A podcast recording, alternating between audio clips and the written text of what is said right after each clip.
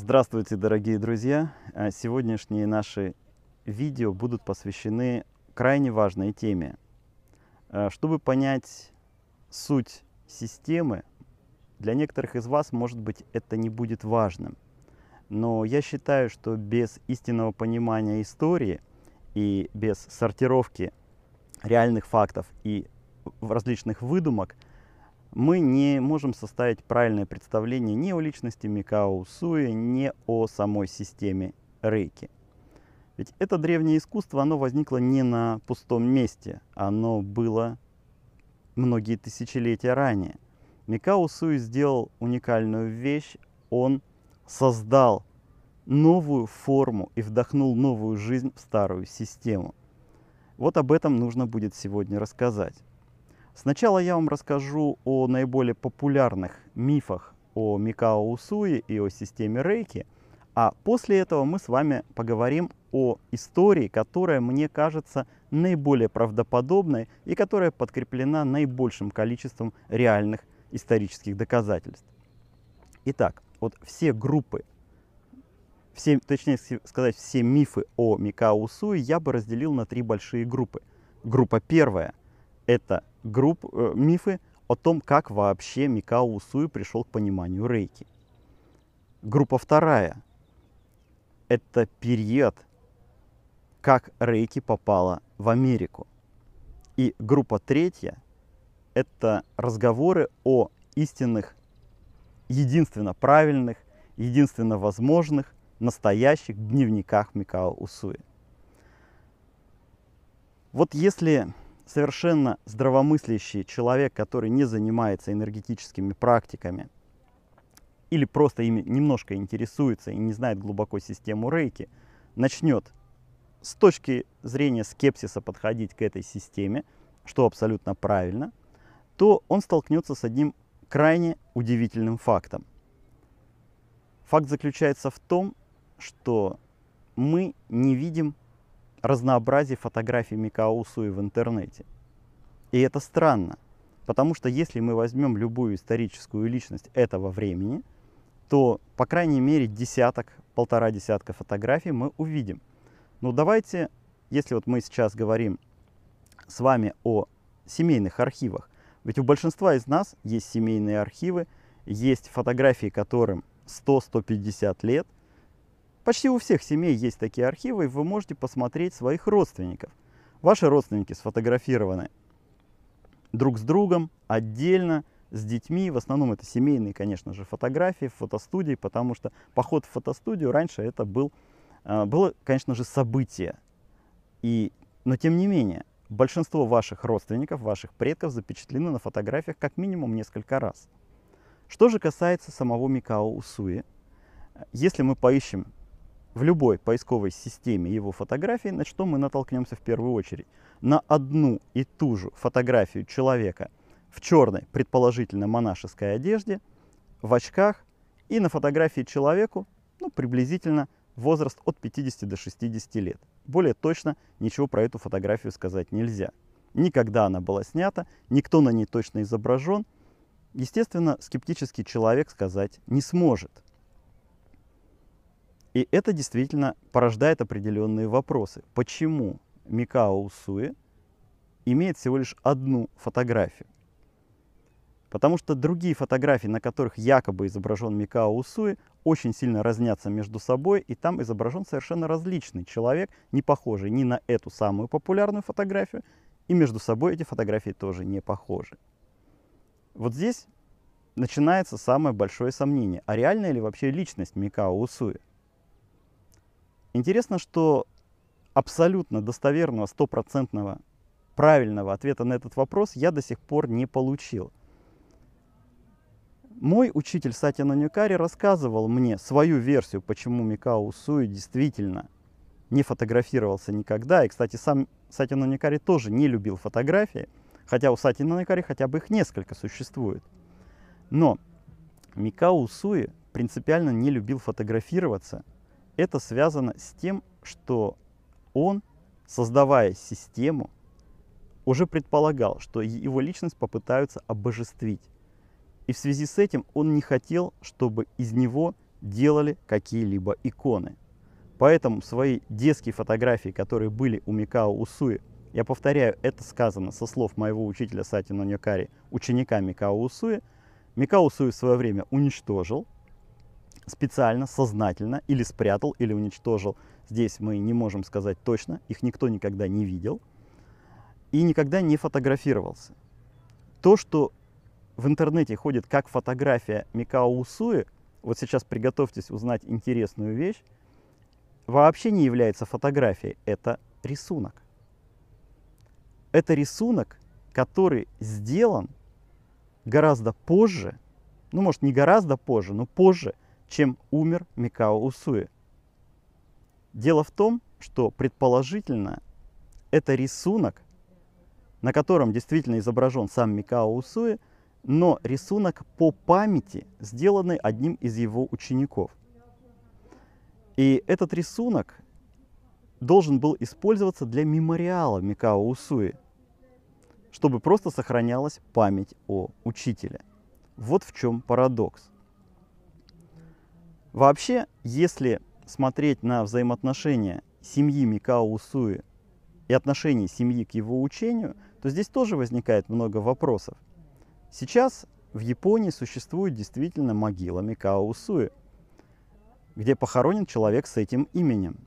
Действительно, позже, в 30-е годы прошлого века, на этом мемориале было, была сделана гравировка определенных фраз, э, которая рассказывает о том, что действительно указывает на то, что там действительно Микао Усуи основатель системы Рейки. Вот что интересно. Все это создано после смерти Микао Усуи. Создано его учениками, которые, естественно, могли в своих интересах часть истории фальсифицировать. Итак, фактов, указывающих на то, что семья Микао Усуи серьезно интересовалась рейки-системой, также нет, по той простой причине, что исследователи и мои американские коллеги уже пытались исследовать этот факт, общались с семьей с потомками, точнее сказать, Микао Усуи. И интересно, что эти потомки, большинство или почти не имеют никакой информации о Микао, или говорят о нем вещи, которые ну никак нельзя назвать уважительными, потому что относятся к нему легкомысленно, снисходительно, как к человеку, который занимался каким-то около оккультным искусством. И они не являются, естественно, его последователями. Вот такое странное отношения. А, почему я рассказываю об этом? Потому что мои американские коллеги хотели и имеют план реализовать этот проект в следующем году. В 2018 году они хотели снимать фильм о личности Микао Усуи и столкнулись с такой очень большой проблемой, что нет никаких достоверных воспоминаний семейных архивов о личности учителя. Так вот, Э, об этом сказать было очень важно, потому что этот вопрос у неверующих людей порождает очень много сомнений. Но я придерживаюсь действительно версии, которую рассказал Сатя Нунякари, что Микао Суи не хотел фотографироваться по причине того, чтобы из него не сделали впоследствии идола. Ну и, собственно, первая группа мифов о том, как возникла рейки, мы к ней сейчас с вами планомерно и переходим – именно построена на том, чтобы создать идола из основателя системы. Придумываются самые разнообразные легенды. Во-первых, происхождение Микао Усуи. Начнем с этого. Нет никаких достоверных фактов, которые бы подтвердили происхождение Микао Усуи, а на самом деле ведь звали при рождении его Микаоми Киохо. Так вот, это семейство а, семейство Киохо, оно вообще не было очень и очень известным. Это обычная самая семья, у которой нет никаких императорских корней, как некоторые пытаются это говорить, что Микао происходит из королевского рода. Вторая выдумка, которая существует, это то, что Микао Суи потомок самураев. Приводится, что род Киоха происходит от древнего рода самураев, ну, путаются очень часто в названии этого рода, но я не буду даже на этом акцентировать внимание. Хочу вам сказать просто следующее. Представьте, что самурайская культура в Японии достаточно развита. И сказать достоверно, у кого из современных японцев предки были самураями, а у кого нет, сказать ну, фактически невозможно при отсутствии просто таких архивных данных. Что можно сказать? Да, я допускаю, что далекие предки Микао Суэ действительно могли быть самураями, но не он, не его родители, не его ближайшие родственники самураями не были. Это абсолютно точный факт. И это выдумка. Теперь, что касается детства Микао Усуи. Э, Микао Усуи был э, из бедной семьи, и поэтому родители, для родителей было счастье отдать сына на воспитание в буддийский монастырь. Э, очень важно сказать, что Микао Усуи, он родился с незаблокированной памятью прошлых жизней и, естественно, понимал, кто он в прошлом. Поэтому желание родителей отдать его в буддийский монастырь очень сильно совпадало с его даже детскими стремлениями к саморазвитию. Так что все абсолютно логично. Вот в этом моменте. Теперь о создании рейки-системы. Очень многие современные рейки-учителя пытаются выдумать разнообразные подвиги Мегаусуи в том, что он сидел 21 день на горе Курама – и получал там э, просветление и божественные инициации в рейки-систему. На самом деле, конечно же, ничего такого не было. Микао Суи был совершенно здравомыслящим, нормальным человеком и не любил мистику. Это был человек, который подходил очень трезво. Микао Суи прекрасно понимал о том, что существует система определенного образования в монастырях, при которой учат работать с чакральной энергией. Эта система называется Фамрей. Но система Фамрей до Микао Усуи преподавалась исключительно определенным образом. Дети приходили в монастыри, там обучались, и в течение 10-15, иногда и более лет становились мастерами того или другого вида искусства.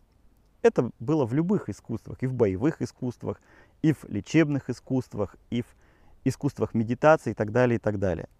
Здесь надо понимать, что сама культура того времени подразумевала, что человек обучается в течение всей жизни, чтобы стать мастером. Желание Микао Усуи превратить древнее искусство, может быть сказать, древнейшее искусство работы с чакральной энергией, систему Фамрей, донести до реального мира, чтобы и в Японии того времени, а возможно дальше и в других странах люди это искусство постигли и начали его применять. Его нужно было превратить из системы многолетнего обучения в монастырях в какую-то семинарскую программу с последовательностью из инициаций, которые трансформируют человеческую личность и его возможности. Поэтому Микао Усуи отправился изучать систему Фамрей именно к ее истокам, а именно в Непальский монастырь к своему учителю Сатя Танави.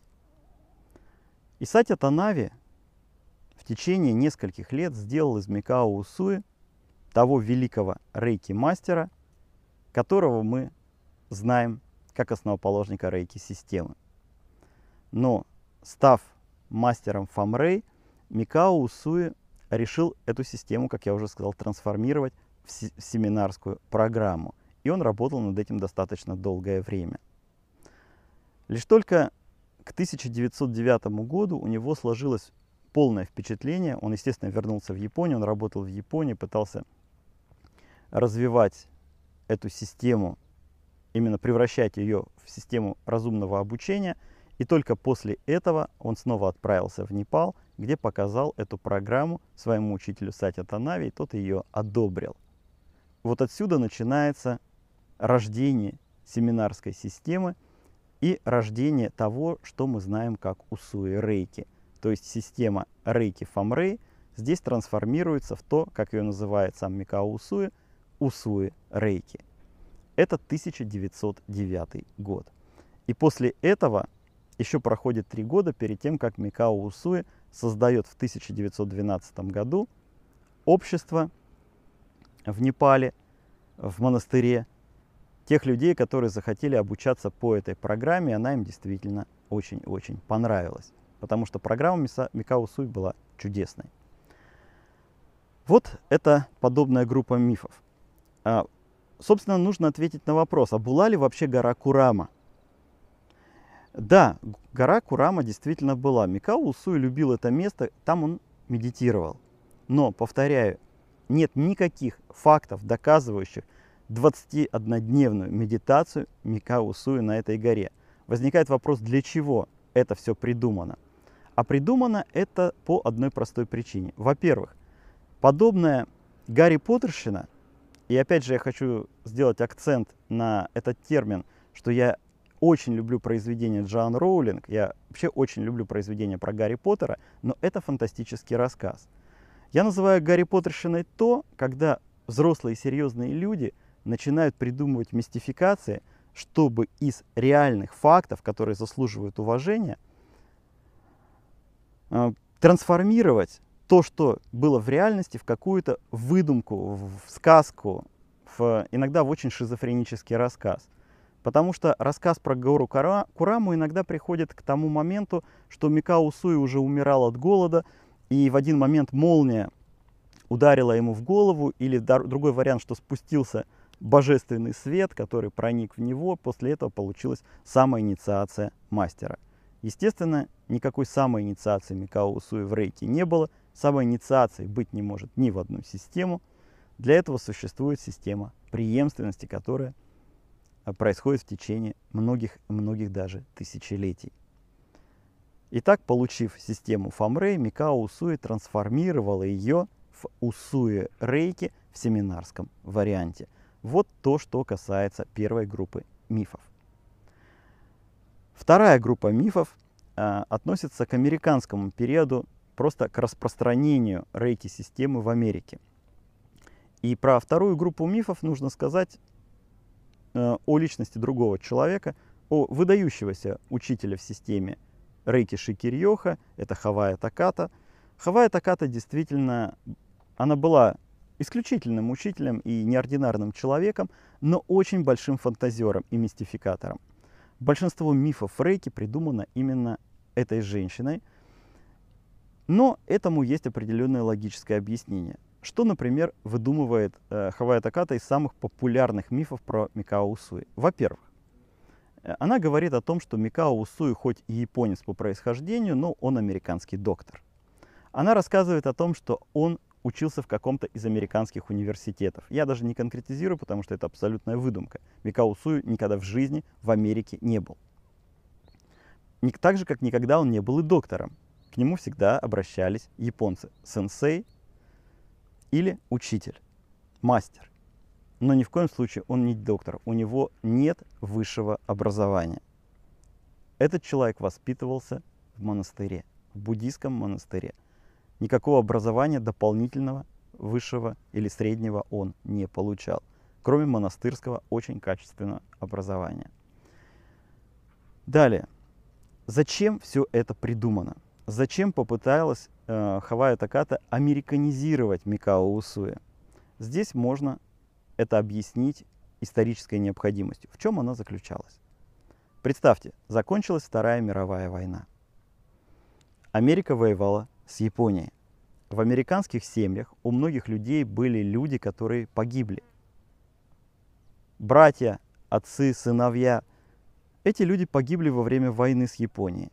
Соответственно, отношение в Америке, в послевоенной Америке, ко всему, без исключения японскому, было крайне отрицательным. Был ли шанс у Хавай Таката честно развить японскую систему? Я думаю, что нет. А вот американизировав эту систему, Хавай Таката действительно достигла определенного результата. Действительно, она пробудила интерес к этому уникальному искусству, и Рейки набрало очень большие обороты, очень большую популярность в Америке. Оправдана ли, оправдана ли это ложь? Я думаю, что в какой-то степени да, хотя думаю, что на месте Хавай Таката я бы так не поступил. Но я повторяю, не хочу оценивать эту женщину со знаком минус, потому что ее заслуга в развитии рейки-системы столь велика, что мы можем закрыть глаза на определенные ее странности или особенности. Вот это вторая группа мифов, о которых нужно знать. И третья группа мифов это абсурдных абсолютно мифах о дневниках Микао Усуи, потому что отсутствие правдоподобной информации, как я уже сказал, например, о фотографии, отсутствие правдоподобной информации о жизни Микао Усуи, об истории возникновения рейки-системы привело к тому, что приходится фальсифицировать историю. И кроме того, ведь большинство рейки-учителей хотят доказать, что они являются исключительными. Хотя давайте смотреть на вещи абсолютно трезво. Есть в системе рейки преемственность, есть гранд-мастера, есть хранители традиций. Сейчас наиболее популярны две основные школы рейки. Это старая школа Фамрей, с которой все и началось, и преемственность здесь идет через преемника Микаусу и моего учителя Сатина Нюкари, и потом я нахожусь уже во втором поколении учителей, благодаря тому, что Сатина Нюкари прожил очень длинную жизнь. Что касается другой линии, это линия Усуи Шикирьоха, которая идет через Японию, а не через Непал. Это самая популярная, самая распространенная сейчас система в мире. Была последовательность учителей. И а, в результате этой последовательности сейчас внучка Хавая Такаты Филис Фурамото является хранителем традиций этой системы. Казалось бы, все просто. Зачем создавать какие-то проблемы, зачем создавать альтернативные организации и принижать значимость того или иного учителя. Но если в системе Фамрей у нас все выстроено правильно и есть уважение э, к учителям, потому что это донесено, то, к сожалению, в системе Шикирьоха многие учителя враждуют друг с другом. И эта вражда ни во что хорошее не выливается. В результате есть сейчас и в Соединенных Штатах Америки, и в России учителя, которые просто не признают Филис Фурамото и считают ее самозванкой. Хотя я хочу встать на защиту этого человека, потому что считаю, что это совершенно законный хранитель традиций системы Шикирьоха, к которому другие мастера, по моему мнению, должны относиться, ну, как минимум, с уважением. Можно не соглашаться с ее действиями, но тем не менее, я считаю, что признавать преемственность в передаче знаний необходимо, иначе ценность системы теряется. Но в Шикирёха, к сожалению, есть такая проблема конфликта крупных рейки организаций. Так вот, в результате этого конфликта, почему я о нем рассказал, каждый из участников этого конфликта пытается доказать, что истинные дневники Микао Усуи находятся именно у него, и поэтому именно он является хранителем традиций системы. Именно он знает, как преподавал Микао Усуи, зачем он это делал и какая истинная история рейки. Что это дает в плане мастерства, я не знаю этим людям. По-моему, это просто обычные эго-реакции. Что касается дневников. Спор о подлинности дневников из, абсурден изначально по одной простой причине. Нет графологической экспертизы почерка Микаусуи, которая бы идентифицировала было точно с его личностью. То есть есть различные японские тексты, которые написаны рукой, но чьей рукой совершенно не ясно. Часть из них принадлежит перу одного человека, часть другого. Кто писал, когда писал, а если на самом деле большая разница. Если нет ни, ни одного абсолютного доказательства, что это дневник Микао Усуи, доказано с помощью графологической экспертизы. Потому что любой из учеников Микао Усуи, а было у него 18 мастеров, мы об этом знаем, и эти 18 мастеров, каждый имел какие-то свои записки. Возможно, в их дневниках Микао Суй своей рукой тоже что-то дописывал. Какие-то вещи, какие-то дневники он передавал одному или другому ученику. Но доказать, является ли этот дневник подлинным дневником Микао Усуи, все равно невозможно. Поэтому я просто эти, в этом видео хочу сделать большое предложение всем, без исключения рейки школам. Давайте прекратим вообще разговор о дневниках Микао Усуи как о чем-то доказательном. Это бездоказательный факт, и никто не знает, как выглядели и были ли вообще такие дневники. Например, мой учитель Сати Нанюкари мне показывал ежедневник Микао Усуи, в котором не было особых записей про саму рейки-систему, просто он описывал какие-то мысли, какие-то события, философские рассуждения. Там были графики его медитации, графики занятий с людьми, но большой ценности эта книга не имеет, и я не хочу этой книгой оперировать как какой-то доказательной системой по той же самой причине, что эта книга, хоть и старая, хоть и написана она на японском языке, но это не доказывает, что это написано рукой Микао Усуи, как и любой другой документ. В семейных архивах текстов, написанных руками Микао Усуи, также не оказалось, а именно из них мы и хотели делать графологическую экспертизу, чтобы доказывать, существуют или не существуют подлинные дневники учителя. Вот и конец этого вопроса. Вот что касается мифов. Я еще раз хочу сказать, что для того, чтобы стать мастером в системе, совершенно не обязательно выдумывать какие-то фантастические истории.